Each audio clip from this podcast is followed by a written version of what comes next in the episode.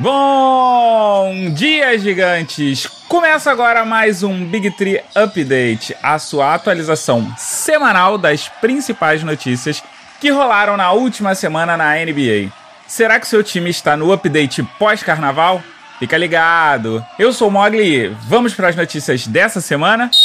Perder sim, tancar jamais. Diferente de muitos times, o dono do Golden State Warriors, Joey Jacob, afirmou no dia 20 de fevereiro que a franquia não vai tancar na reta final da temporada. Os Warriors têm a pior campanha dessa season, que até o fechamento desta edição é de 12 vitórias e 46 derrotas. Segundo Joel, o simples retorno de Curry e Thompson já tornam o time muito bom. Não podemos esquecer que os Warriors adquiriram Andrew Wings no último dia do período de trocas. Se você não conferiu, volta lá no update da semana 7 que a gente deu a lista completa. Além disso, você pode conferir no episódio principal do Big Tree que nós comentamos as principais transferências do trade deadline. Continuando nos Warriors, mas falando do Curry, o armador do Golden State Warriors está fora de quadra desde o dia 30 de outubro de 2019, quando quebrou a mão jogando contra o Phoenix Suns. O retorno às quadras do armador será no próximo domingo, dia 1 de março, na partida contra os Washington Wizards. Apesar da mão ainda não estar 100%, o jogador tem tomado cuidado durante os treinos e, segundo ele, a mão esquerda definitivamente parece diferente da mão direita. Passou despercebido da equipe aqui do update, mas a gente atualiza você. Na semana antes do All-Star Game, a gente deixou de comentar que o Joe Bailey deixou o comando do Cavs. Após muitos momentos controversos, a franquia e o ex-técnico decidiram encerrar o vínculo no primeiro dos cinco anos de contrato de Bailey, que era uma aposta vinda do basquete universitário para inovar a forma de jogar, se aproximando do estilo jogado nas universidades. A insatisfação do elenco do Cavaliers era evidente. A principal marca do ex-técnico era os gritos durante os treinos e as infindáveis repetições de fundamentos, o que para muitos jogadores era era um tratamento meio que adolescente. E a gente não pode esquecer do incidente que ele chamou o elenco de marginais, apesar de ter vindo a público e dito que só quis chamar os jogadores de lesma. Meu caro gigante, a pronúncia de marginais é thug. Já lesma é slug. Tire suas próprias conclusões. Tá achando que essa treta acabou por aí? Parece que, parece que André Drummond deixou claro para a franquia que se o Balen retornasse na temporada que vem, o recém-chegado de Detroit não retornaria na próxima temporada. Segundo The Athletic, Drummond também teria dito que a franquia é pior que os Pistons. Lembrando que o Drummond tem a opção de renovar por mais um ano com os Cavs, um contrato de mais de 28 milhões de dólares. Desde quarta-feira do dia 26 de fevereiro, o ala Malik Monk foi suspenso por tempo indeterminado por violar a política antidrogas da NBA. O anúncio foi feito pela própria franquia no Twitter, se posicionando que não toleram o comportamento, mas que vão apoiar Malik durante esse tempo. O retorno do jogador só acontecerá após refazer os testes e eles ficarem dentro dos padrões e normas da política antidrogas da NBA. Markif Morris, que despertou interesse de trocas de várias franquias durante o último trade deadline, rescindiu o contrato com o Detroit Pistons na última sexta-feira, dia 21 de fevereiro. Mas se você achou que o ala pivô de 30 anos ia ficar desempregado, se enganou. O Los Angeles Lakers oficializou a contratação de Morris até o final da temporada no domingo, dia 23 de fevereiro.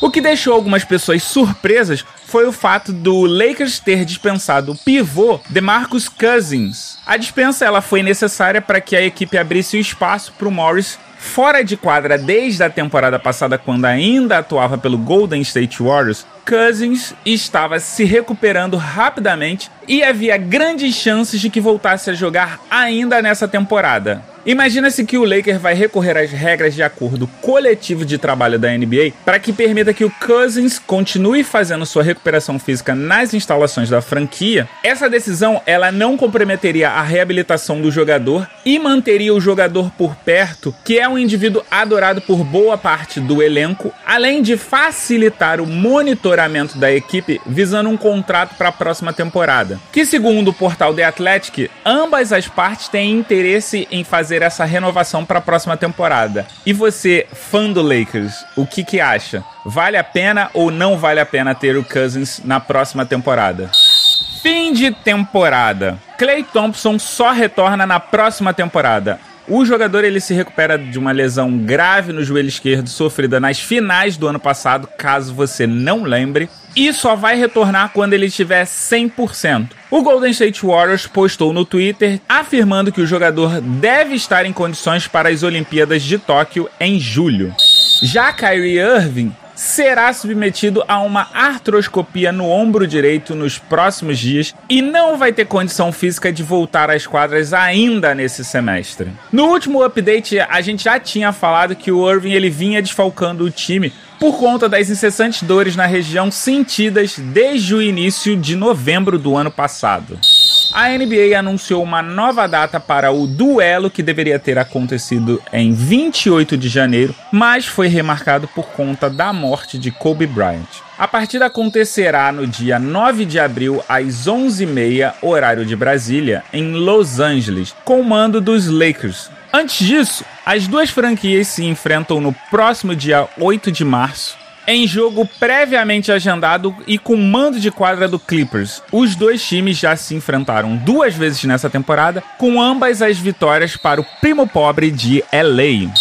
E para finalizar o update, vamos falar um pouco de recordes e playoffs.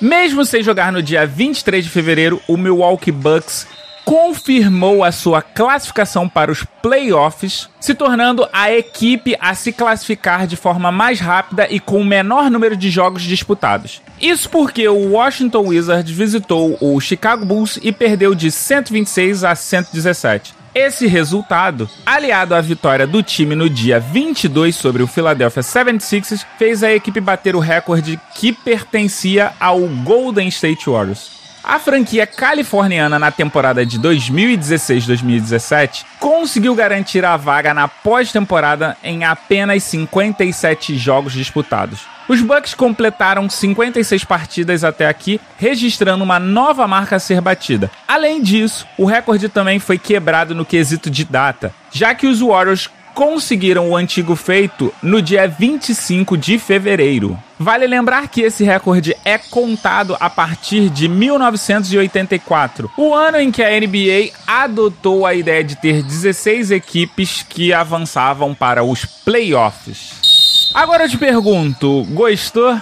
Não esquece de recomendar o Big Tree para todo mundo que curte NBA e quer ficar bem informado. Além de curtir, compartilhar e seguir o arroba BigTreeBR. B-I-G, o número 3, B e o R, tanto no Twitter quanto Instagram ou Facebook.